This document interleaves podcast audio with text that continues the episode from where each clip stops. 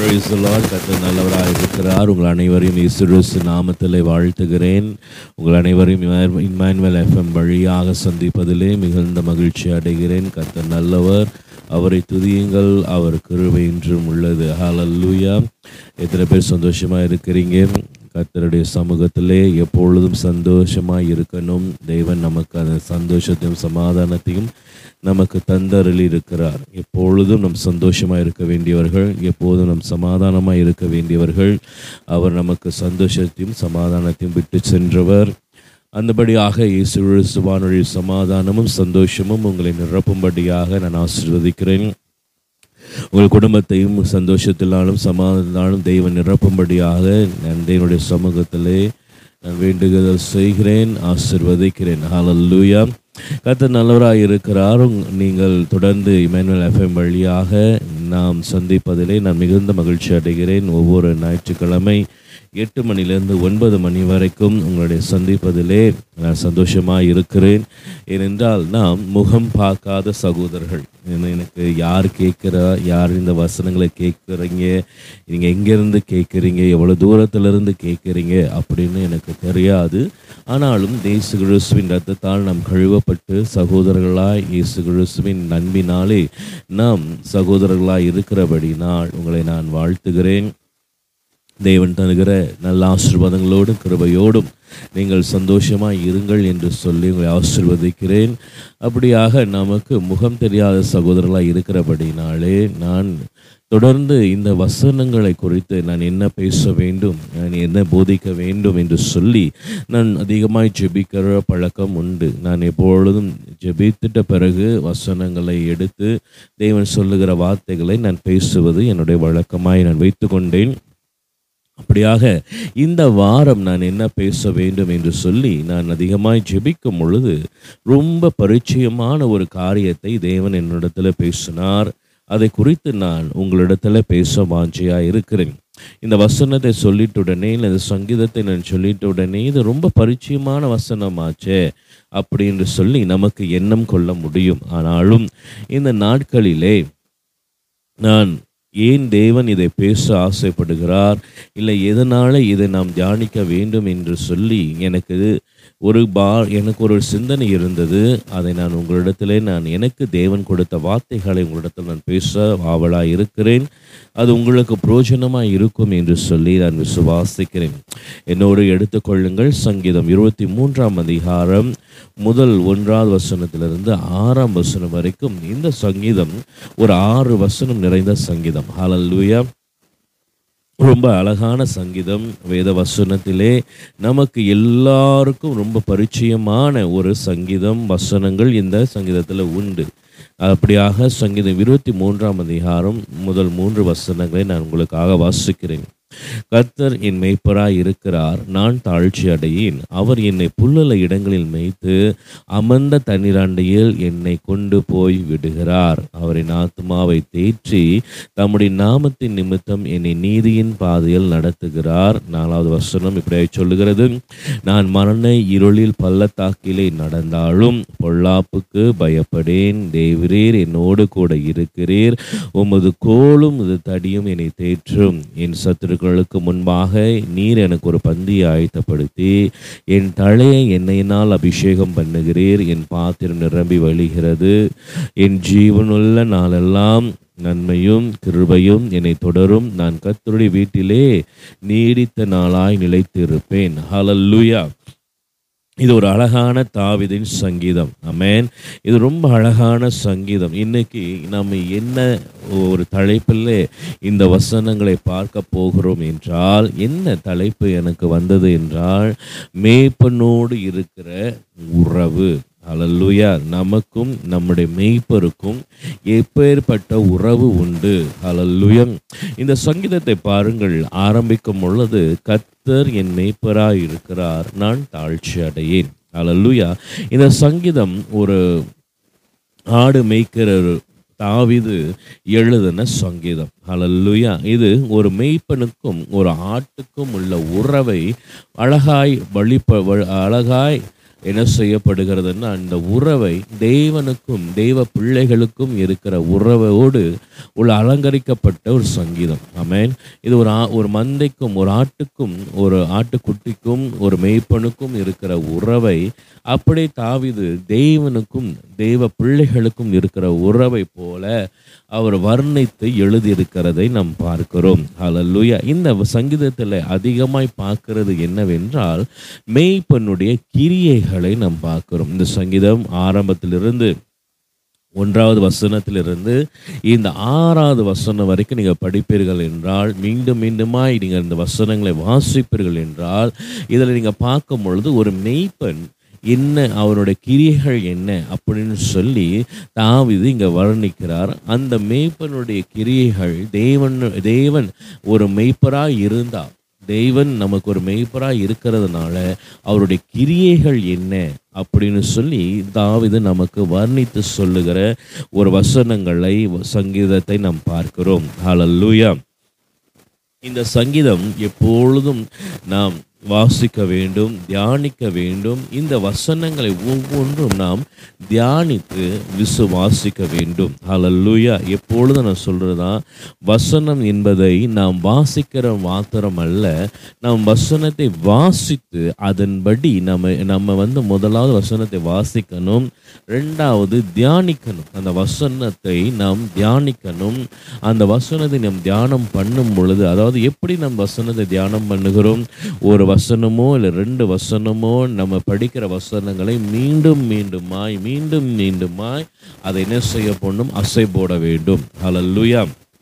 ஒரு வசனத்தை நீங்கள் படிக்கிறீங்களா, ஒரு வார்த்தையை நீங்கள் படிக்கிறீங்களா, அந்த வசனத்தை இன்றைக்கி இருபத்தி மூன்றாம் சங்கீதத்தை இந்த வாரம் முழுசு நீங்கள் படிக்கிறீங்க என்றால், இந்த வசனத்தை நீங்கள் என்ன செய்ய வேண்டும், அசை போட வேண்டும். மீண்டும் மீண்டுமாய் வாயில் அறிக்கேட்டுக்கிட்டே இருக்கணும். அந்த வசனத்தின் மேலே உங்களுக்கு ஒரு விசுவாசம் உண்டாக வேண்டும். அந்த தியானிக்க தியானிக்க அந்த வசனத்தை நீங்கள் என்ன செய்வீங்க, அசை போட அசை போட, அப்படிதான் தியானம் உங்களுக்குள்ளே பெருக ஆரம்பிக்கும். இந்த வசனத்தின் தியானங்கள் நமக்குள்ளே பெருகும் பொழுது நிச்சயமாய் நான் சொல்லுவேன், வசனத்தின் தியானம் யாருக்கிட்ட பெருகுதோ அவங்களுக்கு நிச்சயமாய் இந்த வசனத்துக்கு கீழ்ப்படிவார்கள், அந்த வசனத்தின்படி வாழ ஆசைப்படுவார்கள். அந்த வசனம் அவர்களை உருவாக்கும். ஹல்லேலூயா. கர்த்தருடைய வசனம் உருவாக்குற வல்லமை உள்ளது. ஆமென். ஸோ அப்போ நீங்கள் இந்த வசனத்தை எல்லாம் என்ன செய்யணும், வாசிக்கிறதை மாத்திரம், வேதத்தை எடுத்தோடனே வாசித்து நான் நீங்கள் பைபிள் படிச்சுட்டேன் அப்படின்ற திருப்தி கொள்ளாதபடிக்கு இந்த வேத வசனங்களை நான் உட்கொண்டேன் என்று சொல்லுகிற திருப்திக்குள்ளே வாருங்கள். ஹல்லேலூயா. அருமையான தெய்வ பிள்ளைகளே, இன்று நாம் எல்லோரும் தோறும் வசனங்களை வாசிக்கிறோம். ஹல்லேலூயா. நம்ம வசனங்களை வாசிக்கிற பழக்கம் நமக்கு உண்டு, ஆனாலும் நாம் வசனத்தை உட்கொள்கிறோமா, அந்த பழக்கம் நமக்கு இருக்கா? அதுதான் ரொம்ப முக்கியம். கடமைக்கு வேத வசனம் வாசிப்பது எந்த விதத்திலும் நமக்கு அவைகள் புரோஜனம் படாது. ஆமென். ஸோ கடமைக்கு அல்ல, அந்த வசனத்தின் சத் அந்த வசனத்தின் ருசி, அந்த வசனத்தின் சத்து, அந்த வசனத்தின் வல்லமைகள், அந்த வசனத்தின் ஜீவன்கள் நமக்குள்ளாய் பிரவேசிக்க வேண்டும் என்றால் வசனத்தை நாம் உட்கொள்ள வேண்டும். ஸோ அந்த வசனம் நமக்கு உட்கொள்ளும்படியாக நாம் முதலாவது அந்த வசனத்தை போட்டு அசைபோடணும். ஹல்லேலூயா. அந்த வசனத்தை நம்ம அறிக்கையிட்டுக்கிட்டே இருக்கணும். கர்த்தர் மேய்ப்பராக இருக்கிறார், நான் தாழ்ச்சி அடையேன் என்று ஒரு நூறு வாட்டியாவது ஒரு நாளைக்கு நீங்கள் சொல்லிக்கிட்டே இருங்க. கர்த்தர் மேய்ப்பராக இருக்கிறார், நான் தாழ்ச்சி. அப்படியே நீங்கள் சொல்ல சொல்ல இந்த வசனங்கள் என்ன செய்யும், நம்ம தியானத்துக்கு கொண்டு போகும். தியானத்தில் கொண்டு போய் அது பிற்பாடு அந்த வசனம் நம்ம கற்றுக் கொடுக்கிற பலத்தையும் ஜீவனையும் நாம் பெற்றுக்கொள்ள முடியும். நம் வசனத்தை உட்கொள்கிற பழக்கத்துக்கு வர வேண்டும். அருமையான தெய்வ பிள்ளைகளே, இந்த கடைசி நாட்களிலே நான் தைரியமாய் நான் உங்களுக்கிட்ட கடைசி நாட்களில் வருந்தி கேட்கறது ஒரு காரியம் என்னவென்றால், அதிகமாய் வசனத்தை தியானிங்கள், அதிகமாய் வசனத்துக்கு இடம் கொடுங்கள். ஹல்லேலூயா. ஏனென்றால் கள்ள போதனைகள் பூமியிலே பரவலாய் வர ஆரம்பிக்கிறது. ஆமென். அவங்க கள்ள போதனைக்காரர்களும் என்ன செய்கிறாங்க, வசனத்தை கொண்டு தான் கள்ள போதனைகளை சொல்லுகிறார்கள், பேசுகிறார்கள். உங்களிடத்தில் நம்மிடத்தில் விதைக்க முயற்சி பண்ணுறாங்க. ஒவ்வொரு வசனத்தை எடுத்து அதை மொழிபெயர்க்கும் பொழுது அந்த வசனத்தை நம்ம இடத்துல என்ன செய்கிறாங்க, எடுத்து நம்மிடத்தில் வசனங்களை கொண்டு வந்து சேர்க்கும் பொழுது அதோட அர்த்தங்கள் வெவ்வேறாய் மாற்றப்பட்டு கள்ள போதனைகளாய் நம்மிடத்தில் சேர்க்கப்படுகிறதை நான் பார்க்கிறேன். ஹல்லேலூயா! கர்த்தர் நல்லவர், அவர் கிருபை என்றும் உள்ளது. தயவு செய்து வேத வசனத்தை வைத்திருக்கிற பிள்ளைகள், பைபிளை கையில் வைத்திருக்கிற பிள்ளைகள், அந்த புஸ்தகத்தை, இந்த வேத வசனங்களை வீணாக்கிறாதீங்க. வாசிங்க, தியானிங்க. அப்படிதான் தாவீது என்ன செய்கிறார் என்றால், தன்னுடைய தேவனை குறித்து தியானம் பண்ணி கொண்டே இருக்கும் பொழுது இந்த வார்த்தைகளை எழுதுகிறார்.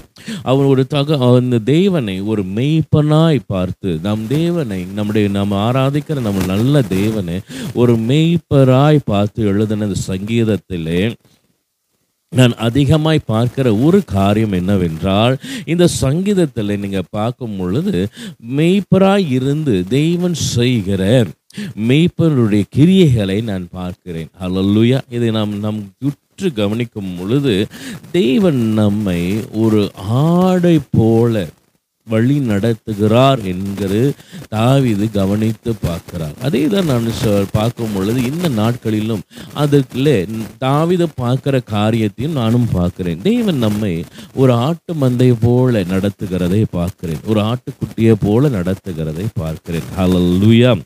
வசனம் சொல்லுகிறது, யோவான் பத்து பதினொன்று பாருங்க, நானே நல்ல மேய்ப்பன். ஹல்லேலூயா! இந்த நானே யாரு? இயேசு கிறிஸ்து சொல்லுகிறார், நானே நல்ல மேய்ப்பன். நல்ல மேய்ப்பன் ஆடுகளுக்காக தன் ஜீவனை கொடுக்கிறான். ஹல்லேலூயா! யோவான் பத்து பதினொன்று அப்படியே சொல்லுகிறது. இப்போ இந்த நல்ல மெய்ப்பன், நான் உங்கள்கிட்ட கேட்குறேன், ஜீவனை கொடுத்துட்டாரா, கொடுக்க போகிறாரா, இல்லை கொடுக்கலையா? என்னைக்கு அவர் ஜீவனை கொடுத்துட்டாரோ, அவர் சொல்கிற நானே நல்ல மெய்ப்பன். நல்ல மெய்ப்பன் தன் ஆடுகளுக்காக ஆடுகளுக்காக தன் ஜீவனை கொடுக்கிறான். ஆமென். அப்போ எனக்காக ஒருத்தர் ஜீவன் கொடுத்திருக்கிறார், அவர் தான் என் இயேசு கிறிஸ்து. தன்னுடைய ஜீவனை எனக்காக பிக்க அவர் எனக்காக கொடுத்தவர். ஹல்லேலூயா! ஸோ அவர் எனக்காக கொடுக்கப்பட்டு தன் ஜீவனை கொடுத்ததுனால அவர் என் மெய்ப்பராய் இருக்கிறார். ஆமென். இயேசு கிறிஸ்துவானவர் என் மெய்ப்பராய் இருக்கிறார். ஆமென். ஸோ அவரே நல்ல மெய்ப்பராய் நம்மளுடைய இருக்கிறபடியினால் நாம் இந்த மெய்ப்பனோடு இருக்கிற உறவை நாம் எப்படி வைத்து கொண்டிருக்கிறோம்? ஹல்லேலூயா! இன்னைக்கு நம்முடைய வாழ்க்கையில் அநேக உறவுகளுக்கு நாம் முக்கியத்துவம் கொடுக்கிறோம். முக்கியமாய் குடும்ப உறவுகளுக்கு நாம் முக்கியத்துவம் கொடுக்கறது உண்டு, சகோதர சகோதரர்களுக்கு உறவுகளுக்கு முக்கியத்துவம் கொடுக்கிறது உண்டு, சொந்தக்காரர்களுக்கு, பந்தம் உள்ளவர்களுக்கு முக்கியத்துவம் கொடுக்கிறது உண்டு, உலக சிநேகிதர்கள் சிநேகிதர்களுக்கு முக்கியத்துவம் கொடுக்கிறது உறவுகளும் உண்டு. நம்முடைய வாழ்க்கையை சுற்றி நிறைய உறவுகள் உண்டு, நம்மை சுற்றிலும் நிறைய உறவுகள் உண்டு. இவங்கள் எல்லாம் நம்முடைய ஃபிசிக்கலாய் நம்முடைய மாம்ச ரீதியில் உள்ள உறவுகளோடு நம் ஒப்பு நாம் பார்க்கிறோம். ஹல்லேலூயா! இவர்கள் எல்லாம் நமக்கு மாம்ச ரீதியான ஒரு உறவிலே நாம் இவர்களிடத்தில் நாம் பேசுகிறோம், உறவு கொள்ளுகிறோம், அவர்களுடைய நேரங்களை செலவு பண்ணுகிறோம், அவங்களோடு நாம் என்ன செய்கிறோம், இந்த உறவை வளர்த்து கொள்ள நிறைய முயற்சி செய்கிறோம். ஹல்லேலூயா! ஆனாலும் தேவ பிள்ளைகளே, என் மேய்ப்பரோடு இருக்கிற உறவை நான் இன்னும் பலப்படுத்த, என் மேய்ப்பனோடு இருக்கிற உறவை நான் இன்னும் உறுதிப்படுத்த என்னுடைய உறவுகளை நான் ஆராய்ந்து இருக்கிறேனா? ஹல்லேலூயா! நல்லா கவனித்து பாருங்கள், நல்லா கொஞ்சம் நேரம் தியானித்து பாருங்கள். என் மேய்ப்பரோடு எனக்கு இருக்கிற உறவு எப்படி இருக்கிறது? என் மேய்ப்பரோடு இருக்கிற என்னுடைய உறவு எப்படி இருக்கிறது? இந்த நாளிலே என் மேய்ப்பர் என்னோடு இருக்கிற உறவிலே சந்தோஷமாக இருக்கிறாரா? என் மேய்ப்பராகிய கர்த்தராக இயேசு கிறிஸ்து, என் மேய்ப்பராகிய கர்த்தர் என்னுடைய நானும் எனக்கும் என் மேய்ப்பருக்கும் இருக்கிற இந்த உறவிலே என் தேவன் சந்தோஷமாக இருக்கிறாரா? இந்த மேய்ப்பனோடு இருக்கிற உறவிலே என் தேவன் பிரியப்பட்டு இருக்கிறாரா? அவருக்கு நான் நல்ல சந்தோஷமான ஒரு ஆட்டுக்குட்டியாக இருக்கிறேனா, இல்லை வேதனை தருகிற ஆட்டுக்குட்டியாக இருக்கிறேனா, இல்லை என்னை குறித்து அவர் கவலைப்படுகிறவராக இருக்கிறாரா, என்னை குறித்து அவர் சந்தோஷப்படுகிறவராக இருக்கிறாரா? ஹல்லேலூயா! ஆமென். ஸோ நாம் இந்த உறவை நிச்சயமாய் நாம் என்ன செய்ய வேண்டும்? தியானிக்க வேண்டும். நியாயம் நம்மளை நாமே நியாயம் தீர்க்க வேண்டும், நம்மளை நாமே நிதானித்து அறிய வேண்டும். என்னுடைய உறவு, என்னுடைய மேய்ப்பனோடு இருக்கிற இந்த உறவை நான் சரியாக வைத்து கொண்டிருக்கிறேன். நாம் அல்லேலூயா. கர்த்தரின் மேய்ப்பராய் இருக்கிறார், நான் தாழ்ச்சி அடையேன். இது பாருங்கள், தாவீது அழகாய் சொல்லுகிறார், நான் என் மேய்ப்பர் என் மேய்ப்பர் என் தேவனின் மேய்ப்பர், என் கர்த்தராக என் தேவனின் மேய்ப்பராக இருக்கிறார். புதிய ஏற்பாடில் சொல்லப்படுகிறது, இயேசு கிறிஸ்துவே மெய்யான நல்ல மேய்ப்பன். அப்போ இந்த மேய்ப்பர் என்பது ஒரு மந்தையை விட்டு விலகாதவர். அல்லேலூயா. ஒரு ஆட்டுக்குட்டியை விட்டு விலகாதவர். மேய்ப்பன் என்கிற வார்த்தை எப்போ வரும்? ஒரு மேய்ப்பன் அப்படி என்றால், ஒரு தகப்பன் அப்படி என்று சொல்லுகிறோம் என்றால், அந்த தகப்பன் என்ன என்ன எப்படி அவருக்கு தகப்பன் அப்பான்னு பேர் வருது? ஏனென்றால் அவருக்குன்னு ஒரு பிள்ளை பிறந்த உடனே அவர் அப்பாவாக மாறுறார். அல்லேலூயா. அதே போல தான் இந்த மேய்ப்பனுக்கு எப்படி பெயர் வருகிறது? இந்த மேய்ப்பன் எப்படி அழை எப்படியே மேய்ப்பன் என்று அழைக்கப்படுகிறார்கள் என்றால், ஏனென் அவங்களுக்குன்னு ஒரு ஆடு இருக்கும், ஆட்டு மந்தை இருக்கும். ஆடு அவங்க மேய்க்கிறதுனால அவர்கள் மேய்ப்பர்களாய் காணப்படுகிறார்கள். அல்லேலூயா. அதே போல தான் தேவனுக்கு சொந்தமான நாம், அவர் இரத்தத்தால் கழுவப்பட்டிருக்கிற நாம், இயேசு கிறிஸ்துவின் வல்லமை நிறைந்த இரத்தத்தினால் கழுவப்பட்டிருக்கிற நாம், இயேசு கிறிஸ்து தன் ஜீவனை நமக்காய் கொடுத்தார் என்கின்ற விசுவாசிக்கிற நாம் அவருக்கு ஆடுகளாய் இருக்கிறோம். அவர் நமக்கு மேய்ப்பராயிருக்கிறார். அப்போ இந்த ஆட்டை விட்டு இந்த மேய்ப்பன் எங்கேதாவது பிரிந்திருக்கிறதை பார்த்துருக்கிறீங்களா? இந்த ஆட்டுக்கு ஆட்டு மந்தையை விட்டு மேய்ப்பன் என்றைக்குமே பிரிந்து போக மாட்டாங்க. மேய்ப்பர்கள் ஆட்டு மந்தையோடு இருக்கிறார்கள். அல்லேலூயா. ஸோ இந்த ஆடுகள் மேலே இந்த மேய்ப்பர்களுக்கு ஒரு பாரம் உண்டு, ஒரு கவனம் உண்டு, ஒரு பாசம் உண்டு, ஒரு நேசம் உண்டு, ஒரு ஆதரிக்கிறவர்களாக இருக்கிறார்கள். இந்த ஆட்டுக்குட்டிகளை ஆட்டு ஆடு ஆடுகளோடு இருக்கிற அந்த உறவை என்ன சொல்ல முடியாது. அல்லேலூயா. சில பேர் சில மேய்ப்பர்கள் தங்களுடைய ஆடுகளை வந்து இல்லை, சில ஆடுகளாக இருந்தாலும் சரி, மாடாக இருந்தாலும் சரி, சில பேர் வந்து இந்த பிராணிகள் மேலே வந்து உயிரே வச்சுருப்பாங்க. அல்லேலூயா.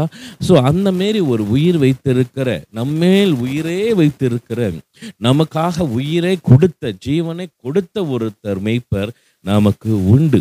அவரோடு இருக்கிற உறவை நாம் சரிபடுத்தி கொள்கிறோமா? அவரோடு இருக்கிற உறவை நாம் கவனமாய் கவனிக்கிறோமா? அவரோடு இருக்கிற உறவை குறித்து நாம் கவலை கூட கவலை அடைஞ்சிருக்கிறோமா? அல்லேலூயா. நமக்கு என்னைக்காவது தோணி இருக்கிறதா? இந்த வசனம் வாசிக்கும் போது எனக்கு தோன்றது என்னதான், இந்த தேவனோடு என் மேய்ப்பரோடு இருக்கிற இந்த உறவை குறித்து நான் கவலைப்பட்டது உண்டா? அல்லேலூயா. அல்லேலூயா. இன்னைக்கு இந்த வசனங்களை நாம் தியானிக்கும் பொழுது நாம் அதை குறித்து, நீங்கள் தயவு செய்து இந்த மேய்ப்பனோடு இருக்கிற இந்த உறவை குறித்து தயவு செய்து நீங்கள் இந்த காரை இந்த நாளில் முடிக்கிறதுக்குள்ள என் மேய்ப்பரோடு என் உறவு எப்படியா இருக்கிறது என்கிறதை நீங்கள் உணர்ந்து உணர்ந்து கொள்ளுங்கள். அல்லேலூயா. தயவு செய்து உணர்ந்து கொள்ளுங்கள். உங்கள் மேய்ப்பரோடு இருக்க வேண்டிய உறவு மிக முக்கியம். அல்லேலூயா. மேய்ப்பனோடு நமக்கு இருக்க வேண்டிய உறவு மிக முக்கியம்.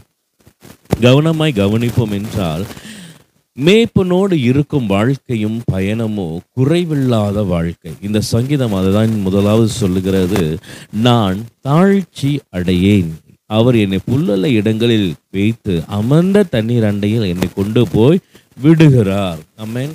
அவர் நம் மேய்ப்பரோடு இருக்கிற ஒரு வாழ்க்கை என்ன வாழ்க்கை? இந்த மேய்ப்பனோடு இருக்கிற இந்த பயணம் என்ன பயணம்? ஒரு குறைவற்ற பயணம். அப்படியே உபாகமம் இரண்டாம் அதிகாரம் ஏழாம் வசனம் சொல்லுகிறது, உன் தேவனாகிய கர்த்தர் உன் கை கிரியை எல்லாம் உன்னை உன் கையின் கிரியை எல்லாம் உன்னை ஆசீர்வதித்து வருகிறார். இந்த பெரிய வனாந்திர வழியாய் நீ நடந்து வருகிறதை அறிவார். நான் இந்த நாற்பது வருஷம் உன் தேவனாகிய கர்த்தர் உன்னோடு இருந்தார், உனக்கு ஒரு ஒன்றும் குறைபடவில்லை என்று சொல் என்றார். அல்லேலூயா. இந்த உபாகமம் ரெண்டாம் அதிகாரம் ஏழாம் அதிகா ஏழாவது வசனம் சொல்லுகிறது, தேவனாகிய கர்த்தர் உன்னுடனே இருந்தார், நம் மேய்ப்பர் நம்முடனேயே இருந்தார், ஒன்றும் குறைபடாமல் நம்மை வழி நடத்தினார். அல்லேலூயா.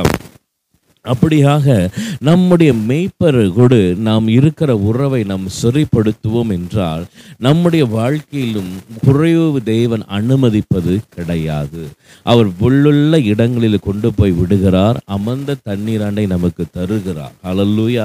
நான் தாழ்ச்சி அடையேன், நான் குறைவற்றவனாய் இருக்கிறேன், நான் குறைபட்டு போவது இல்லை. அல்லேலூயா. கர்த்தரின் மேய்ப்பராய் இருக்கிறார். அதுதான் நான் சொல்ல சொன்னேன். அறிக்கையிடுங்கள், என் தேவனின் மேய்ப்பராய் இருக்கிறபடியினால், என் இயேசு கிறிஸ்து என் மேய்ப்பராய் இருக்கிறபடியினால் எனக்கு எந்த குறைவும் வரப்போகிறது கிடையாது.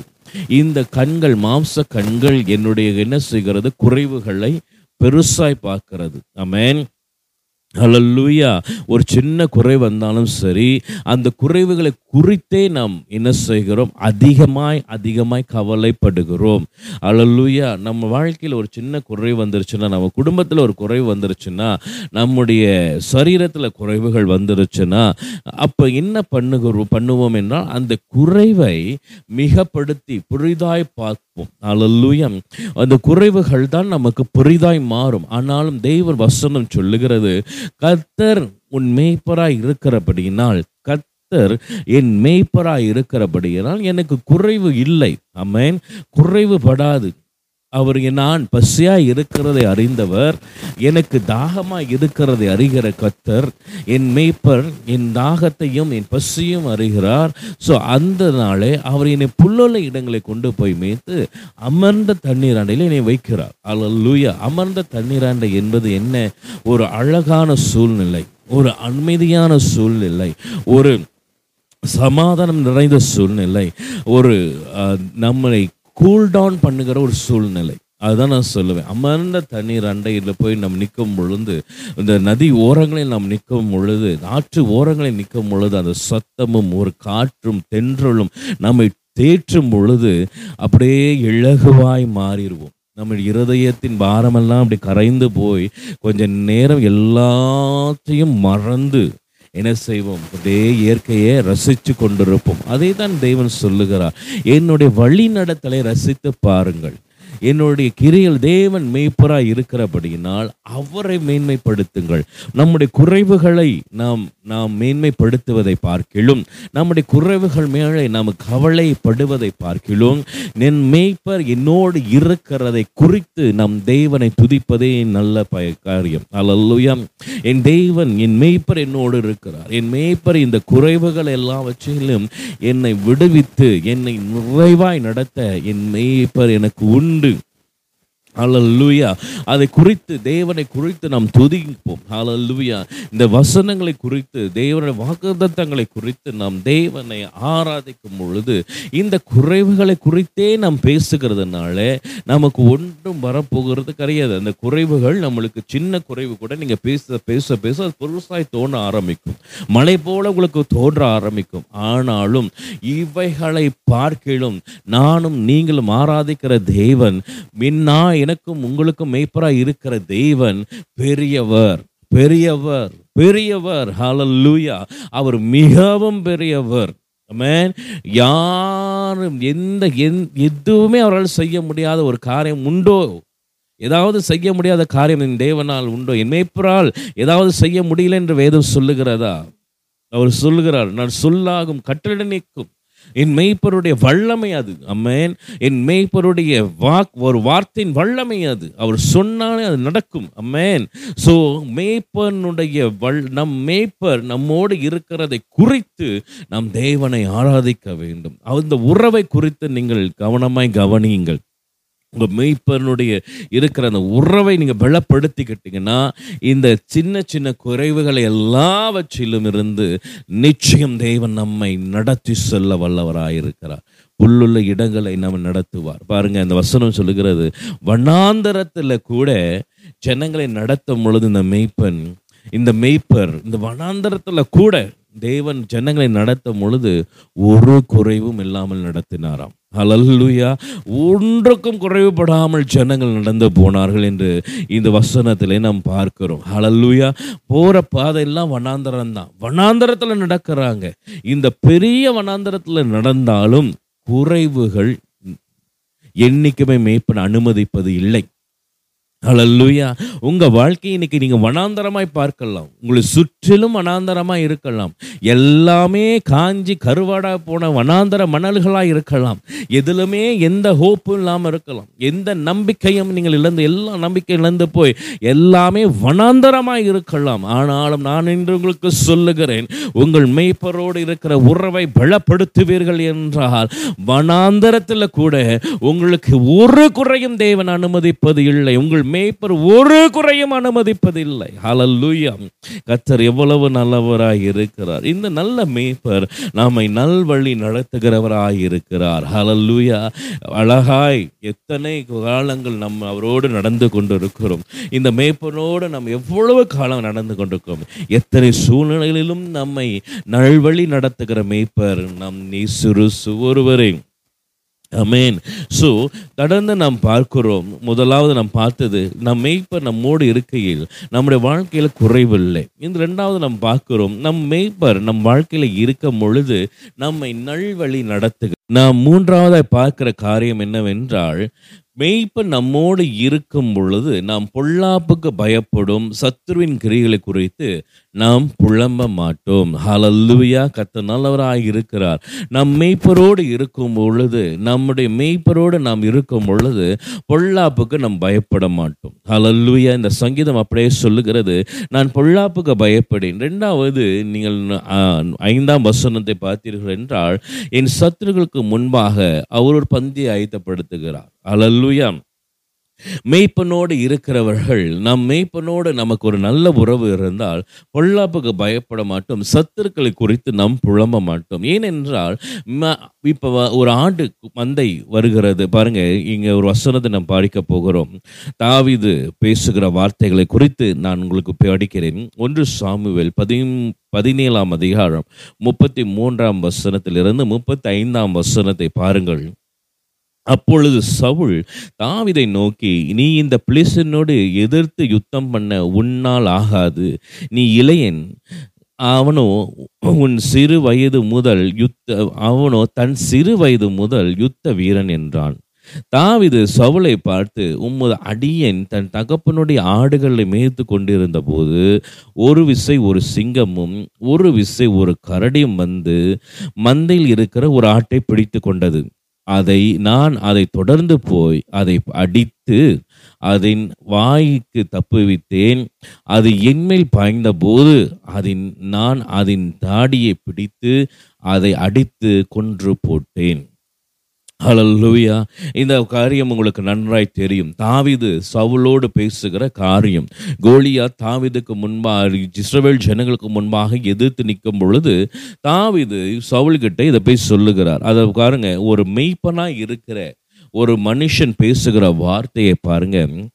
அவர் சொல்லுகிறான், நான் ஆடு மேய்ச்சிட்டு இருக்கும் போது, தாவீது ஆடு மேய்க்கும் போது ஒரு விசை ஒரு சிங்கமும் இன்னொரு விசை ஒரு கரடியும் வந்து ஒரு ஒரே ஒரு ஆட்டை பிடிச்சு கொண்டு போயிருச்சு. ஹல்லேலூயா. அப்போ என்ன சொல்கிறார் சவுல், நீ சின்ன பையனாக இருக்கிறப்பா, நீ வந்து அந்த பெலிஸ்தீனை போய் நீ வந்து அந்த கோலியாத்தை போய் அடித்து உன்னால் வீழ்த்த முடியாதுன்னு சொல்லும் பொழுது தாவீது சொல்கிறார், நான் சின்ன பையனாக இருக்கிறப்ப, நான் இந்த இளைய வயதத்தில் இருக்கிறப்ப, என் ஆட்டு மேய்க்கும் பொழுது ஒரு ஆட்டை வந்து ஒரு சிங்கம் என்ன செஞ்சு பிடிச்சிட்டு ஓடுனுச்சு. ஒரு கரடியை பிடித்துட்டு ஓடும் பொழுது நான் சின்ன வயசில் இருக்கிற இந்த மேய்ப்பர் என்ன செஞ்சான்னா, அதை தொடர்ந்து போய் அந்த ஒரு ஆட்டை தான் கூட்டு போத அப்படின்னு அந்த மேய்ப்பன் விடாதபடிக்கு அந்த மேய்ப்பன் என்ன செய்கிறான், தொடர்ந்து போய் அதை அடிக்கிறான்.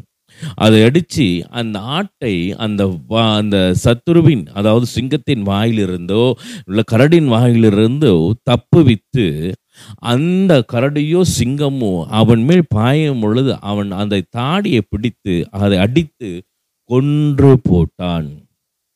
இது பாருங்க, ஒரு சின்ன ஒரு மேய்ப்பனுடைய கிரியைகளை பார்க்கிறோம். இது தாவீது மேய்ப்பனாக இருக்கிற கிரியை பார்க்கிறேன். அருமையான தேவ பிள்ளைகளே, இந்த தாவீதை உண்டாக்கின தேவனே நம்முடைய மேய்ப்பராய் இருக்கிறார். தாவீதுக்கே தேவன் ஒரு ஒரு தாவீதுக்கே தன்னுடைய மந்தையில் இருக்கிற ஒரு ஆட்டுக்குட்டியை குறித்து இவ்வளவு கவனம் இருக்கும் என்றால், அவன் சத்துருக்கின் வாயிலிருந்து மீட்க தாவீது முயற்சி பண்ணி அதை மீட்டு கொண்டான் என்றால், அருமையான தெய்வ பிள்ளைகளை, நீங்களும் நானும் அவர் இரத்தத்தினால், விலையேற பெற்ற இரத்தத்தினால் கழுவப்பட்ட ஆட்டுக்குட்டிகள், ஆட்டு பிள்ளை ஆட்டுக்குட்டிகளாய் இருக்கிறோம். அவருக்கு பிடித்த பிள்ளைகளாய் இருக்கிறபடினால் நம்முடைய சத்துருக்கள் நம்ம மேல் விளங்கொள்ள அவர் அனுமதிக்க மாட்டார். கரடியோ சிங்கமோ நம்ம மேல் ஏன் நம்ம நம்மை நம்மை மேல் நம்மளோடு போராடும் பொழுது மேய்ப்பனாகிய கர்த்தர் நமக்கு விடுவித்து நம்மை விடுவித்து நம்மை வழிநடத்த வல்லவராக இருக்கிறார். ஹல்லேலூயா. கவனமாய் கவனிங்கள். ஆடு புள்ளைதான் மேய்ந்து கொண்டிருக்கிறது, எதிராளி வருகிறான், சிங்கம் வருகிறது, கரடி வருகிறது. கவனித்து பார்த்தவது யாரு? மேய்ப்பனுடைய வேலை. அதாவது நம்மை மேய்க்கிற தேவனுக்கு நிச்சயம் தெரியும் எந்த சத்துரு, யார் சத்துரு வருகிறானா, எந்த ஆட்டு மேலே கண்ணம் வைக்கிறான், எந்த ஆட்டுக்குட்டி மேலே கண்ணம் வைக்கப்படுகிறது, சிங்கம் எந்த ஆட்டை தேடுது, எந்த ஆடு இப்போ வந்து சிங்கத்தின் வாயில போய் வகப்பட போகுது, இந்த ஆடு கரடியின் மேல் அகப்பட போகிறது, அது போனால் போகட்டும் என்று சொல்லி தேவன் விடுகிற மேய்ப்பன் அல்ல, தேவன் அது விட்டு கொடுக்கிறவரும் அல்ல. அல்லேலூயா. இது என்னாலும் கீழே கீழே உள்ள காரியங்களை பார்க்கும் பொழுது உங்களுக்கு அழகாய் தேவன் சொல்லுகிற வார்த்தைகள் அதிகம் உண்டு. அல்லேலூயா. நீங்கள் நல்லா கவனித்து பாருங்கள். விரோதிகளை குறித்து நாம் சத்துருக்களை குறித்து நாம் புலம்புவது நம் ஆடு. நாம் புலம்ப வேண்டிய அவசியம் இல்லை. என்னுடைய சத்துருக்களை குறித்து நான் புலம்ப வேண்டிய அவசியம் இல்லை. நான் ஆடு, என்னை மேய்க்கிறவர் அதை பார்த்து கொள்ளுவார். என்னை மேய்க்கிற பரலோக தேவன் பார்த்து கொள்ளுவார். என் மேய்ப்பராக இயேசு கிறிஸ்து என் சத்துருக்களை பார்த்து கொள்ளுகிறார். ஆமென். பொல்லாப்பை குறித்து நான் பயப்பட தேவையில்லை. பரலோக தேவன் என்னை பொல்லாப்பிலிருந்து விடுவிக்க வல்லவராயிருக்கிறார். என் மேய்ப்பன் அந்த பொல்லாப்பிலிருந்து என்னை விடுவித்தார். ஆமென். அல்லேலூயா. அந்த வாய், அந்த பொல்லாப்பு வாயில பிடியிலிருந்து அவரை விடுதலையாக்கி விட்டார். ஆமென். சோ நாம் ஆடுகளாய் இருக்கிறபடியினால், ஆட்டுக்குட்டிகளாய் இருக்கிறபடியினால் நம் மேய்ப்பனோடு ஒட்டி இருக்கிறது மிகவும் அவசியம். தெய்வ பிள்ளைகளை, நம் தேவனோடு மேய்ப்பனோடு ஒட்டி இல்லாமல் போனதுனால தான் இந்த சத்துருவின் கிரியைகள் நம்மேல் பலன் கொள்ள முயற்சி பண்ணுகிறது. அல்லேலூயா.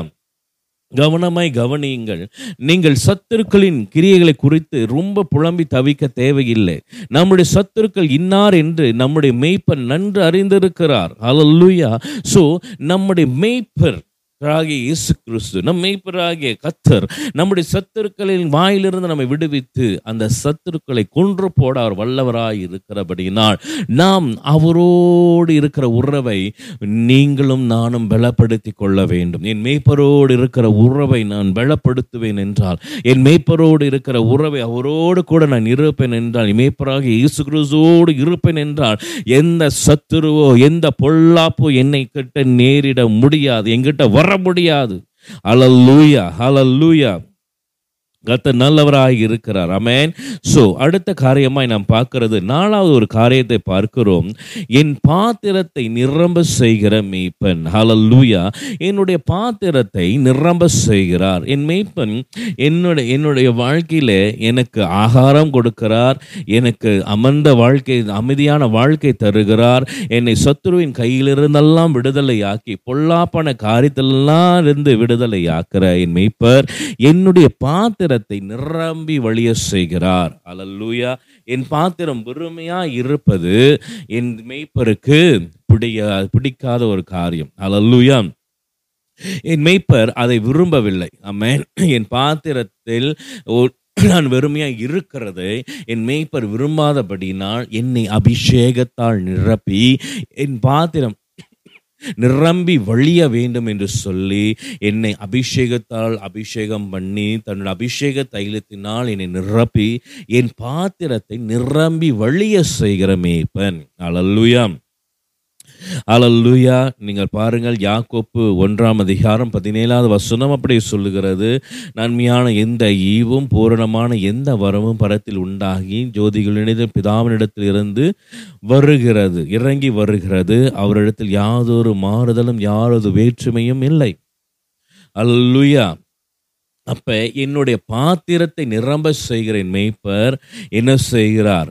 பிதாவினிடத்திலிருந்து தங்களுடைய அபிஷேகங்களையும் ஆசீர்வாதங்களையும் வரங்களையும் கிருபைகளையும் என்ன செய்கிறார், இறங்கி வருகிறதாம். பிதாவினிடத்திலிருந்து இறங்கி வருகிறது. அந்த வசனம் பதினேழு ஒன்று பதினேழு அப்படியே சொல்லுகிறது, பிதாவினிடத்திலிருந்து இறங்கி வருகிறது, பூரணமாய் இறங்கி வருகிறது, நிரம்பி வழியை செய்கிற கிருபையினால் என் பாத்திரம் நிரம்பி வழிகிறது. ஹல்லேலூயா.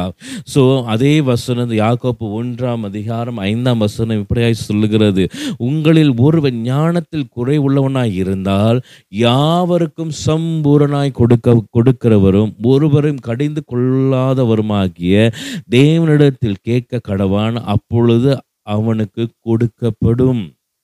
அல்லேலூயா. சம்பூர்ணமாய் கொடுக்கிறவர், சம்பூர்ணமாய் கொடுக்கிறவர் தேவன். அல்லேலூயா. முதலாவது பாருங்கள், நம்முடைய பாத்திரத்தில் நிரம்பி வழிய செய்கிறார். நம்முடைய பாத்திரம் நிரம்பி வழிய வேண்டும். ஆமென். அதுக்காக நீங்கள் அதிகமாய் பிரயாசப்பட வேண்டும். மெய்ப்பனோடு இருக்கிற வாழ்க்கை பாத்திரம் நிரம்பி வழிகிற வாழ்க்கை. ஆமென். ஸோ நல்லா கவனமாய் கவனிங்க, நம்முடைய பாத்திரத்தில் நிரம்பி வழியிலையா? நம்முடைய அபிஷேகம் நிரம்பி வழிய மாட்டுகிறதா?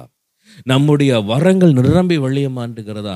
நம்முடைய ஆசீர்வாதங்கள், தேவனுடைய கிருபைகள், தேவனுடைய பிரசன்னங்கள் நிரம்பி வழியாமல் இருக்கிறவைகளா இருக்கிறோமா? நம்முடைய உறவு எப்படி இருக்கிறது? நம் மேய்ப்பனோடு இருக்கிற உறவு நம்முடைய பாத்திரத்தை நிரம்பி வழிய செய்யும். ஒரு உதாரணத்துக்கு சொல்லட்டா, உங்களுக்கும் தேவனுக்கும் நல்ல உறவு இருக்கும் பொழுது, அந்நிய பாஷையிலே தேவனை ஆராதிக்கும் பொழுது, தேவனை துதித்து கொண்டிருக்கும் பொழுது, தெய்வ வசனத்தில் நீங்கள் வளர்ந்து பெருகும் பொழுது, சில ஒரு காலகட்டம் இப்படி அமைந்திருக்கும். நமக்கு நம் தேவனோடு மிகவும் மிகவும் அருகாமையில் இருப்போம். நம் தேவனோடு சஞ்சரித்து, நம் மேய்ப்பரோடு சஞ்சரித்திருக்கிற ஒரு காலங்கள் இருந்த பொழுது, நம்முடைய பாத்திரம் நிரம்பி வழிந்து வழிந்த ஒரு அனுபவம் உங்களுக்கு நிச்சயம் இருந்திருக்கும். அல்லேலூயா. ஒரு அனுபவம் நித்தியம் நிச்சயம் நிறைந்திருக்கும். ஆமென். உங்களுக்கு இருந்திருக்கும். அல்லேலூயா. ஸோ நீங்கள் இன்னைக்கு பாருங்க, இந்த காலகட்டத்தில் நல்லா பாருங்க, அந்த ஜெப வாழ்க்கை நம்மகிட்ட இருக்கா? அந்த அந்நிய பாஷைகள் நம்மகிட்ட இருக்கா? தேவனை அப்படி நம்ம துதித்து இருந்திருக்கிறோமா? வசனத்தை மேல் பற்றுதலாக இருந்த அந்த வாழ்க்கை இன்னைக்கு இருக்கா? இல்லை என்றால் நம் மேய்ப்பரோடு இருக்கிற அந்த உறவிலே நாம் என்ன செய்கிறோம்? தூர தூரம் போயிட்டோம். நம் தேவனுக்கும் நம்ம நம்முடைய மேய்ப்பருக்கும் நமக்கு இருக்கிற உறவு நல்லா இல்லைன்னு அர்த்தம். நம்முடைய பாத்திரம் நிரம்பி வழிய விரும்புகிறவர் நம் மேய்ப்பன். நம்முடைய பாத்திரம் நிரம்பி வழிய வேண்டும். நீங்கள் ஜெபத்தில், அந்நிய பாஷையில், தேவனை துதிக்கிற வசனத்தில் நீங்கள் நிரம்பி வழிந்த பொழுதெல்லாம் நினைச்சு பாருங்கள், உங்கள் பாத்திரம் எவ்வளவு ஆசீர்வாதமான பாத்திரமாக இருந்திருக்கும் என்று சொல்லி நிச்சயம் இந்த அனுபவம் நமக்கு இருந்திருக்கும். அல்லேலூயா. ஸோ அதை விட்டு நம் விலகும் பொழுது, இந்த மேய்ப்பனை விட்டு விலகி இருக்கும் பொழுது, நம்முடைய பாத்திரம் வெறுமையாய் மாற ஆரம்பித்து விடும். அருமையான தெய்வ பிள்ளைகளே, நம்முடைய மேய்ப்பனோடு இருக்கிற உறவு நம்முடைய பாத்திரத்தை நிரம்பி வழிய செய்கிறது. அடுத்தபடியாக நாம் பார்க்கிற ஐந்தாவது ஒரு காரியம் இந்த சங்கீதத்தில், நித்தியத்தில் நடத்துகிற மேய்ப்பன். அல்லேலூயா. நம்முடைய மேய்ப்பர் நம்மை நித்தியத்தில் நடத்துகிறார். இந்த வசனங்களை நீங்கள் வாசிக்கும் பொழுது, நம்முடைய சரீரத்துக்கு மாத்திரம் பரலோக தெய்வன் மேய்ப்பராய் இல்லை, நம்முடைய ஆத்மாவுக்கும் பரலோக தெய்வன் மேய்ப்பராய் இருக்கிறார். நம்முடைய சரீரத்துக்கு மாத்திரம் இயேசு கிறிஸ்து மேய்ப்பராய் இல்லாதபடியினால் மேய்ப்பராய் இருக்கிறார். நம்ம சரீரத்துக்கும் தெய்வன் தான் மேய்ப்பராய் இருக்கிறார். ஆனாலும் நம்முடைய ஆத்மாவுக்கும் நம்முடைய இயேசு கிறிஸ்து தான் மேய்ப்பராய் இருக்கிறார். அழகாய் சொல்லப்படுகிறது ஒன்று பேதுரு இரண்டாம் அதிகாரத்திலே இருபத்தி நாலு இருபத்தஞ்சு அதாவது இருபத்தொன்னுலேருந்து நாம் படிக்க வேண்டும். டைம் இல்லாதனால கொஞ்சம் இருபத்தி நாலுலேருந்து இருபத்தைந்து வசனங்களை மாத்திரம் உங்களுக்கு வாசிக்கிறேன். நான் பாவங்களுக்கு செத்து நீதிக்கு பிழைத்திருக்கும்படி அவர் தாமே தமது சரீரத்திலே நம்முடைய பாவங்களை சிலுவையின் மேல் சுமந்தார். அல்லேலூயா. எதற்காக அவர் நம்முடைய பாவங்களை சிலுவையிலே சுமந்தார்? இந்த மேய்ப்பன், நல்ல மேய்ப்பன், எதற்காக நம்முடைய பாவங்களை அவர் எடுத்து கொண்டார்? நாம் பாவத்துக்கு செத்திருந்தோம், ஆனாலும் நாம் உயிர் பிழைக்கும்படி, நாம் பிழைத்திருக்கும்படி, இந்த பாவத்திலெல்லாம் என்னுடைய பாவம் எல்லாம், நம்முடைய பாவங்கள் எல்லாம் என் இயேசு கிறிஸ்துவானவர், அந்த மேய்ப்பன், நல்ல மேய்ப்பன் என்ன செய்தார்? தனக்குள்ளே எடுத்து கொண்டு சிலுவையிலே சுமந்து தீர்த்தார். அவருடைய தழும்புகளால் குணமானீர்கள். அவர் இருபத்தைந்தாவது வசனம் அப்படியே சொல்லுகிறது, சிதறுண்ட ஆட்டை போல இருந்தீர்கள், சிதறி போன ஆட்டுகளைப் போல நாம் இருந்தோம், இப்பொழுதோ உங்கள் ஆத்துமாக்களுக்கு மெய்ப்பெரும் கண்காணியமானவரிடத்தில் திரும்பப்பட்டிருக்கிறோம். ஹல்லேலூயா, ஹல்லேலூயா. நம்முடைய ஆத்துமா நம்முடைய மெய்ப்பர்கிட்டையும் கண்காணிகர்கிட்டையும் திரும்பப்பட்டிருக்கிறது. நம்முடைய ஆத்துமா ரட்சிப்பு ரொம்ப முக்கியம். இந்த மேய்ப்பனோடு இருக்கிற ஒரு வாழ்க்கை, நல்ல மேய்ப்பனோடு இருக்கிற இந்த உறவு, நல்ல மேய்ப்பனோடு இருக்கிற இந்த உறவு முக்கியம். ஏனென்றால் நம்முடைய ஆத்துமா ரட்சிக்கப்பட வேண்டும், நாம் ஆத்தும ரட்சிப்பை அடைய வேண்டும். ஹல்லேலூயா. நம்மை நித்தியத்துக்குள் நடத்துகிற நல்ல மேய்ப்பன் ஒருவர் உண்டு. இந்த மேய்ப்பரோடு இருக்கிற உறவை நீங்கள் சரிப்படுத்திக் கொள்ள வேண்டும். ஹல்லேலூயா. இன்று பார்க்க இப்ப அடுத்தது பார்க்கலாம். மேய்ப்பன் இல்லாத வாழ்க்கை இல்லை, மேய்ப்பன் இல்லாத பயணம் எப்படிப்பட்ட பயணம் பார்க்கிறோம். இரண்டு நாளாகமும் பதினெட்டு பதினாறு நீங்கள் வீடுகளில் வாசியுங்கள். அதா அதே வசனம் போல மத்தேயு ஒன்பதாம் அதிகாரம் முப்பத்தி ஆறாவது வசனமும் ஏறத்தாழ ஒரு ஒரு ஒரு ஒரு விதமான ஒற்று போகிற வசனங்கள் தான். ஹல்லேலூயா. மேய்ப்பன் இல்லாத ஆடுகள் என்ன ஆகும் என்று சொல்லி மத்தேயு ஒன்பது முப்பத்தி ஆறு உங்களுக்காக நான் வாசிக்கிறேன். அவர் திரளான ஜனங்களை கண்ட பொழுது, பாருங்கள், இயேசு கிறிஸ்து திரளான ஜனங்களை கண்ட பொழுது அவர்கள் மேய்ப்பனில்லாத ஆடுகளைப் போல தோய்ந்து போனவர்களும் சிதறப்பட்டவர்களுமாய் இருந்தபடியால் அவர்கள் மேல் மனம் இறங்கி. மேய்ப்பனில்லாத ஆடு என்ன பண்ணும்? மெய்ப்பனில்லாத ஆடு, இந்த வசனம் சொல்லுகிறது, அவர்கள் தோய்ந்து போயிருப்பார்கள், அவர்கள் சிதறடிக்கப்பட்டிருப்பார்கள். ஹல்லேலூயா.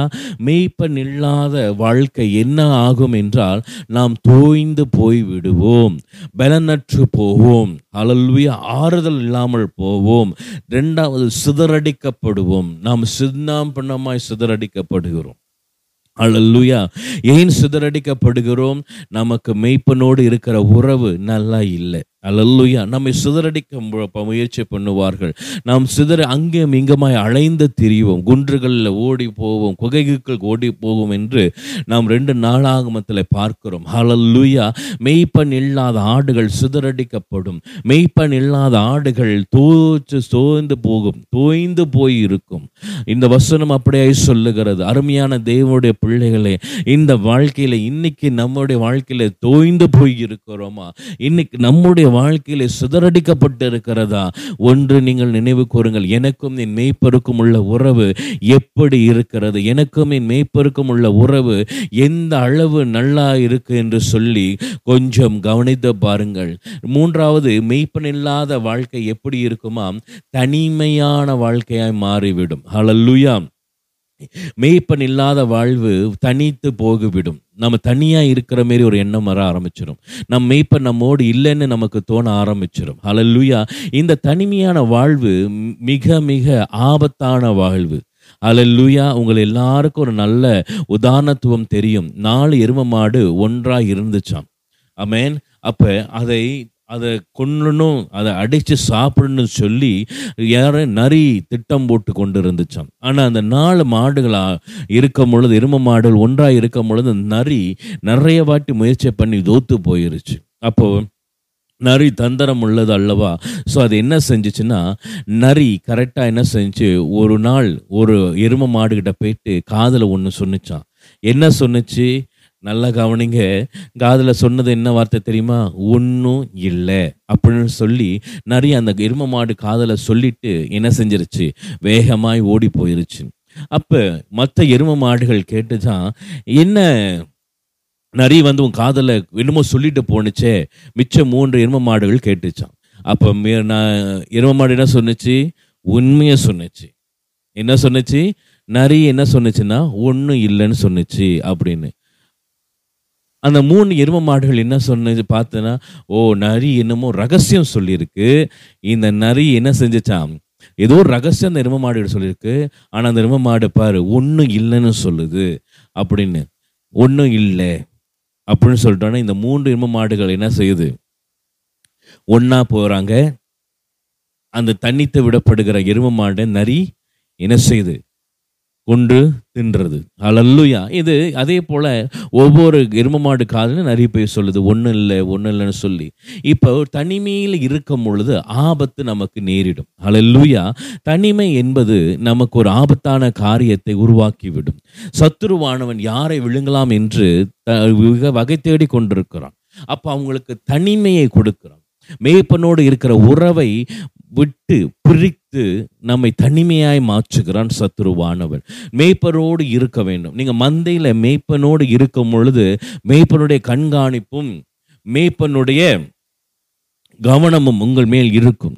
ஆனால் நீங்கள் தனித்து விடப்படும் பொழுது, தனி மந்தையா தனி ஆட்டுக்கொட்டையாய் நீங்கள் தனியாக போகும் பொழுது உங்களுக்கு பாதுகாப்பு இல்லை, நமக்கு பாதுகாப்பு இல்லை. நாம் யாராலும் என்ன செய்ய முடியும்? நம்முடைய சத்துரு நம்ம மேல் பாய முடியும். ஹல்லேலூயா. ஸோ நம் மேய்ப்பனோடு இருக்கிற உறவு நம்மை பாதுகாப்புக்குள்ளே வைத்திருக்கிறது, தனிமையில் இருந்து நம்மை விடுதலை ஆக்குகிறது. நீங்கள் இந்த நாளிலே தனிமையாக இருக்கிறீர்கள் என்றால் ஒன்று ஒன்றி கவனமாய் கவனியுங்கள். மேய்ப்பனோடு சேர முயற்சி பண்ணுங்கள். அப்படியாய் தொலைந்து போன ஆட்டை தேடுகிற மேய்ப்பனை பார்க்கிறோம். லூக்கா எழுதின சுவிசேஷம் பதினைந்தாம் அதிகாரம் நாலு ஐந்து ஆறு.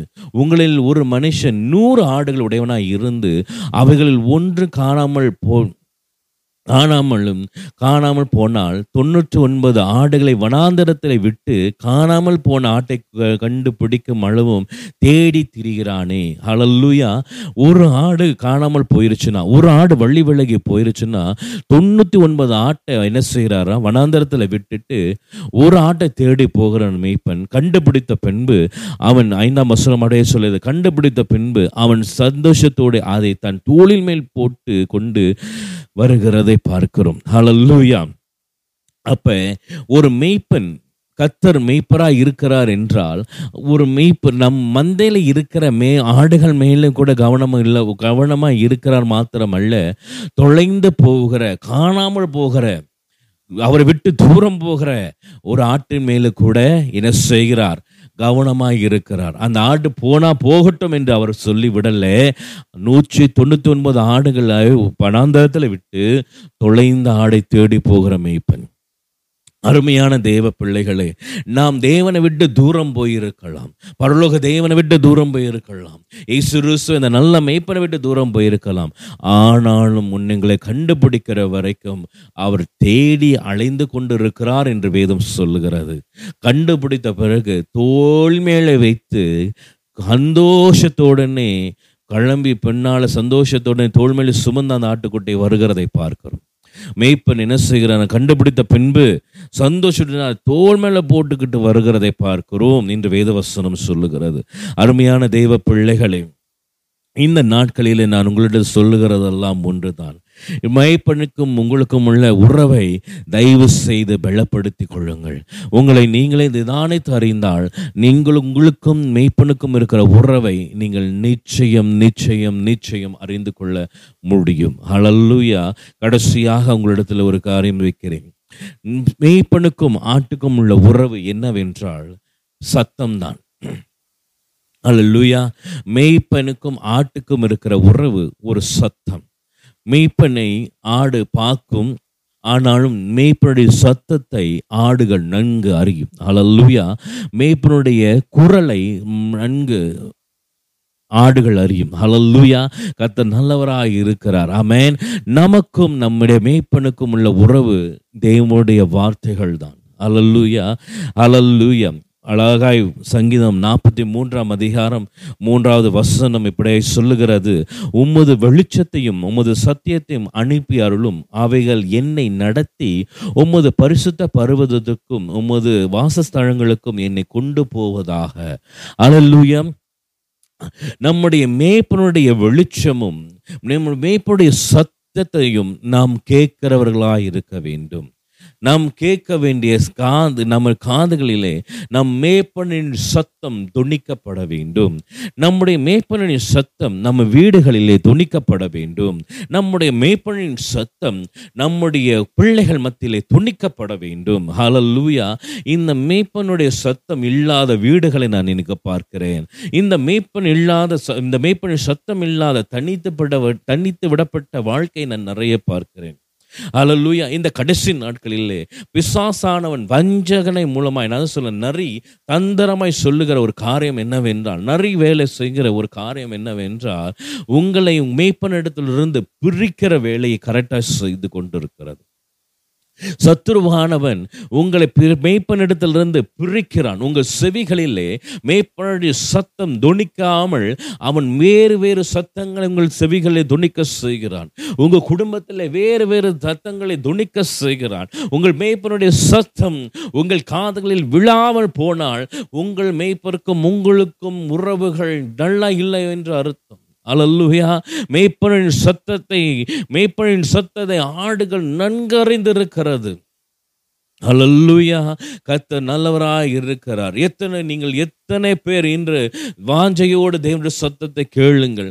வாஞ்சையோடு தேவனுடைய சத்தத்தை நீங்கள் வாஞ்சையோடு தேவனுடைய சத்தத்தைக்காக காத்திருங்கள். அதாவது அனுப்பி அருளும் என்று வேதம் சொல்லுகிறது. நாற்பத்தி மூன்றாம் சங்கீதம் மூன்றாவது வசனம், சத்தாவே உமது வெளிச்சத்தையும் உடைய சத்தியத்தையும் அனுப்பி அருளும்.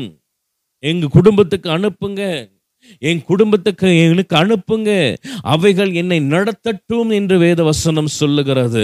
நாற்பத்தி மூன்றாம் சங்கீதம் மூன்றாம் வசனம் சொல்லுகிறது, ஆண்டவரே உம்முடைய சத்தம் எங்களை நடத்தட்டும், உம்முடைய சத்தியம் எங்களை நடத்தட்டும், என் மேய்ப்பருடைய சத்தியம் என்னை நடத்தட்டும், என் மேய்ப்பருடைய சத்தம் என்னை நடத்த வேண்டும் என்று சொல்லி. அல்லேலூயா. கர்த்தர் நல்லவராய் இருக்கிறார். அருமையான தெய்வ பிள்ளைகளை, பழைய ஏற்பாடிலே பரலோக தேவன் பரிசுத்தவான்களோடு பேசி ஜனங்களை மேய்த்து நடத்தினார். ஹல்லேலூயா, ஹல்லேலூயா, ஆமென். நல்லா கவனிங்க. ஆரோனும் மோசையும் ஒரு ஆட்டை போவதை போல இஸ்ரவேல் ஜனங்களை நடத்தினார்கள். எப்படி தேவனுடைய சத்தம் பரிசுத்தவான்கள் காதுகளை விழுந்த பொழுது அந்த சத்தத்தின்படியாக அந்த சத்தியத்தின்படியாக ஜனங்களை நடத்தினார்கள். புதிய ஏற்பாடில் நாம் பார்க்கிறோம், இயேசு கிறிஸ்துவார் நல்ல மேய்ப்பனாய் வந்து தம்முடைய பிள்ளைகளை நடத்தினார். நம்மை நடத்துகிறதை பார்க்கிறோம். இன்னும் ஒன்றும் ஆழமாய் நான் சொல்லுவேன் என்றால், இந்த காலகட்டத்தில் நம்மை இன்னும் வழி நடத்த இருக்கிறது இந்த வேத வசனம். அல்லேலூயா. என்று வேத வசனம் நம்மை வழி நடத்த ஆரம்பி வேத வசனத்தை விட்டு நாம் தூரம் போகிறோமோ என்று, தேவனுடைய வார்த்தைகளை விட்டு நாம் தூரம் போகிறோமோ என்று, நம் வேத வசனத்தை விட்டு நாம் தூரம் போகிறோமோ, அருமையான தேவ பிள்ளைகளே, மேய்ப்பனை விட்டு நாம் தூரம் போக ஆரம்பிக்கிறோம். மேய்ப்பனின் சத்தத்தை விட்டு நாம் தூரம் போக ஆரம்பிக்கிறோம். மேய்ப்பனின் சத்தம் நம் காதுகளை விட்டு நாம் தூரப்படுத்துகிறோம். ஹல்லேலூயா. வேத வசனத்துக்கு நாம் இடம் கொடாமல் போவோம் என்றால், வேத வசனத்துக்கு நாம் இடம் கொடாமல் போவோம் என்றால், நம்முடைய குடும்பம் வேத வசனத்துக்கு இடம் கொடாமல் போகும் என்றால், அருமையான தேவ பிள்ளைகளே, மேய்ப்பனுடைய சத்தம் தொனி நம்முடைய காதுகளில் நம் குடும்பத்தை விட்டு தூரம் போகிறது. ஹல்லேலூயா.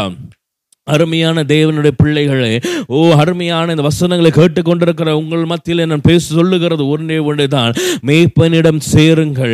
உங்கள் மேய்ப்பனிடத்தில் சேருங்கள். அந்த பரலோக தேவன் இயேசு கிறிஸ்துவான நல்ல மேய்ப்பனிடத்தில் சேருங்கள். உங்களுக்கும் மேய்ப்பனுக்கும் இருக்கிற உறவுகளை சரிப்படுத்தி கொள்ளுங்கள் தேவ பிள்ளைகளே. ஓ ஹல்லேலூயா. மேய்ப்பனின் சத்தம் உங்கள் காதுகளிலே தொனிக்கட்டும். மேய்ப்பனின் சத்தம் உங்கள் வீடுகளிலே தொனிக்கும்படியாக வாஞ்சி கேளுங்கள். ஒவ்வொரு நாளும் கேளுங்கள். அனுப்பி அருளும் பரலோக பிதாவே, அனுப்புங்க பரலோக தேவனே, பரிசுத்த ஆவியானவருடைய வசனத்தை அனுப்பி எங்களை வழி நடத்துங்க, எங்களை மேய்த்து வழி நடத்துங்கள் என்று சொல்லி தைரியமா ஒவ்வொரு நாளும் வாஞ்சையோடு கேளுங்கள், வாஞ்சையோடு கேளுங்கள், வாஞ்சித்து கேளுங்கள். அருமையான தேவ பிள்ளைகளே, யாரை விழுங்கலாம் என்று சத்துருவானவன் யாரை விழுங்கலாம் என்று சத்துருவானவன் வகை தேடுகிற காலம் இது. ஓ யாரையெல்லாம் விழுங்கி, ஓ எந்த மந்தையை எந்த ஆட்டுக்குட்டியை மேய்ப்பனிடத்திலிருந்து பிரிக்கலாம் என்று வகை தேடுகிற சத்துருவின் காலங்கள் இதுவே.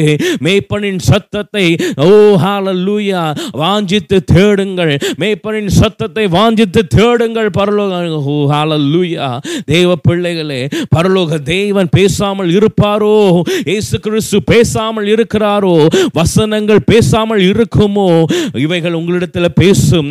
இந்த துணிகள் உங்களிடத்தில் நிச்சயமாய் பேசும். பரலோக தேவன் வசனத்தை கொண்டு உங்களிடத்தில் பேசுகிறார். இயேசு கிறிஸ்து வசனத்தை கொண்டு உங்களிடத்தில் பேசுகிறார். பரிசுத்த ஆவியானவர் வசனத்தை கொண்டு உங்களிடத்தில் பேசுகிறார். வசனத்துக்கு இடம் கொடுங்கள். வசனம் உங்கள் வீட்டில் தொனிக்கட்டும். மேய்ப்பனின் சத்தமாய் வசனங்கள் உங்கள் தொனிக்கட்டும். அந்த பரலோக தேவன் நல்ல மேய்ப்பனுடைய சத்தங்கள் உங்கள் வீட்டிலே தொனிக்கட்டும். இயேசு கிறிஸ்துவானவர் வசனத்தை கொண்டு உங்களிடத்தில் பேசட்டும், உங்கள் குடும்பத்தில் பேசட்டும். ஹல்லேலூயா, ஹல்லேலூயா. இடம் கொடுங்கள், இடம் கொடுங்கள் அருமையான தேவ பிள்ளைகளே. உங்களுக்கும் உங்கள் மேய்ப்பருக்கும் இருக்கிற உறவுகளை நீங்கள் பலப்படுத்திக் கொள்ளுங்கள். மேய்ப்பன் இல்லாத வாழ்க்கை வாழ்க்கை சிதறடிக்கப்பட்ட வாழ்க்கை, சோர்ந்து போன வாழ்க்கை, பலனற்று போன வாழ்க்கை, தோய்ந்து போன ஒரு வாழ்க்கை, தனிமையான ஒரு வாழ்க்கை. ஆனால் மேய்ப்பனோடு இருக்கிற வாழ்க்கை, நான் முன்மாய் சொன்னது போல, குறைவற்ற வாழ்க்கை, ஓ நித்தியத்தில் நட நடத்துகிற ஒரு வாழ்க்கை. அருமையான தேவ பிள்ளைகளே, இருபத்தி மூன்றாம் சங்கீதம் கடைசி வசனம் அப்படியே சொல்லுகிறது, என் ஜீவனுள்ள நாளெல்லாம் என் ஜீவனுள்ள நாளெல்லாம் நன்மையும் கிருபையும் என்னை தொடரும், நான் கர்த்தருடைய வீட்டிலே நீடித்த நாட்களாய் நிலைத்திருப்பேன். அருமையான தேவ பிள்ளைகளை, கர்த்தருடைய வீடு என்ன? அந்த பரலோக ராஜ்யத்திலே நீடித்த நாட்களாய் நான் நிலைத்திருப்பேன். அவர் என் மேய்ப்பராய் இருந்தால், ஒன்றாவது வசனம் சொல்லுகிறது, அவர் என் மேய்ப்பராய் இருந்தால், என் கர்த்தரின் மேய்ப்பராய் இருந்தால், முடிவு என்னவென்றால் நித்தியத்தில் என்னை நடத்துகிறார். முடிவு என்னவென்றால் அவர் தன்னுடைய வீட்டிலே என்னை கொண்டு போய் நீடித்த நாட்களாய் வைக்கிறார். ஓ, கர்த்தரின் மேய்ப்பராய் இருந்தால், ஆரம்பம் கர்த்தரின் மேய்ப்பராய் இருப்பார் என்றால், முடிவோ அவருடைய வீட்டிலே நித்திய நித்திய காலமான இருப்பதுதான், அவருடைய சமூகத்திலே நித்திய நித்திய காலமாய் இருப்பதுதான். அருமையான தேவனுடைய பிள்ளைகளே, இது வந்து சார்ந்த வேளையிலும் நாம ஒப்பு கொடுப்போமா? பரலோகத்தில் இருக்கிற எங்கள் நல்ல பிதாவே, எங்கள் நல்ல மேய்ப்பராக இயேசு கிறிஸ்துவே, ஓ ஹல்லேலூயா, ஹல்லேலூயா, ஹல்லேலூயா, எங்களை மேய்த்தருளுகிற ஓ கிருபை நிறைந்தவரே, உம்முடைய மே எங்கள் மேல் உம்முடைய வல்லமை வருவதாக. என் மேய்ப்பராக இயேசு கிறிஸ்துவே, உங்கள் எங்கள் மேலே கிருபையாய் வாரும் ராஜா, உம்முடைய வெளிச்சத்தையும் உம்முடைய சத்தியத்தையும் எங்களுக்கு அருளும், எங்களுக்கு அனுப்பி அருளும், எங்களுக்கு மத்தியிலே பேசப்படுவதாக, எங்களை வழி நடத்துவதாக இயேசு கிறிஸ்துவின் நாமத்தில் ஜெபிக்கிறேன். பரலோக தேவனுடைய சத்தியம், இயேசு கிறிஸ்துவுடைய வல்லமை நிறைந்த சத்தியம், இது ஒவ்வொரு வீட்டுக்குள்ளும் பிரவேசிக்கும்படியாக, ஒவ்வொரு வாழ்க்கையிலும் பிரவேசிக்கும்படியாக இந்த நேம் Jesus, இப்பொழுதே நாங்கள் பேசுகிறோம், இப்பொழுதே நாங்கள் வேண்டுகிறோம் ராஜா. ஓ ஹல்லேலூயா, மேய்ப்பரின் சத்தம் எங்கள் காதுகளிலே தொனிக்கட்டும், மேய்ப்பரின் சத்தம் எங்கள் வீடுகளிலே தொனிக்கட்டும். ஓ இயேசு கிறிஸ்துவின் வல்லமை நிறைந்த வசனங்கள் எங்கள் வீட்டிலே தொனிப்பதாக, பரலோக தேவனுடைய வசனங்கள் எங்கள் வீட்டிலே தொனிப்பதாக வல்ல கரத்தில் ஒப்பு கொடுக்கிறோம். என் தேவனே, என் மேய்ப்பராக இயேசு கிறிஸ்துவே, உமோடு இருக்கிற இந்த உறவு பலப்படுவதாக ராஜம், உமோடு இருக்கிற இந்த உறவு பலப்படுவதாக.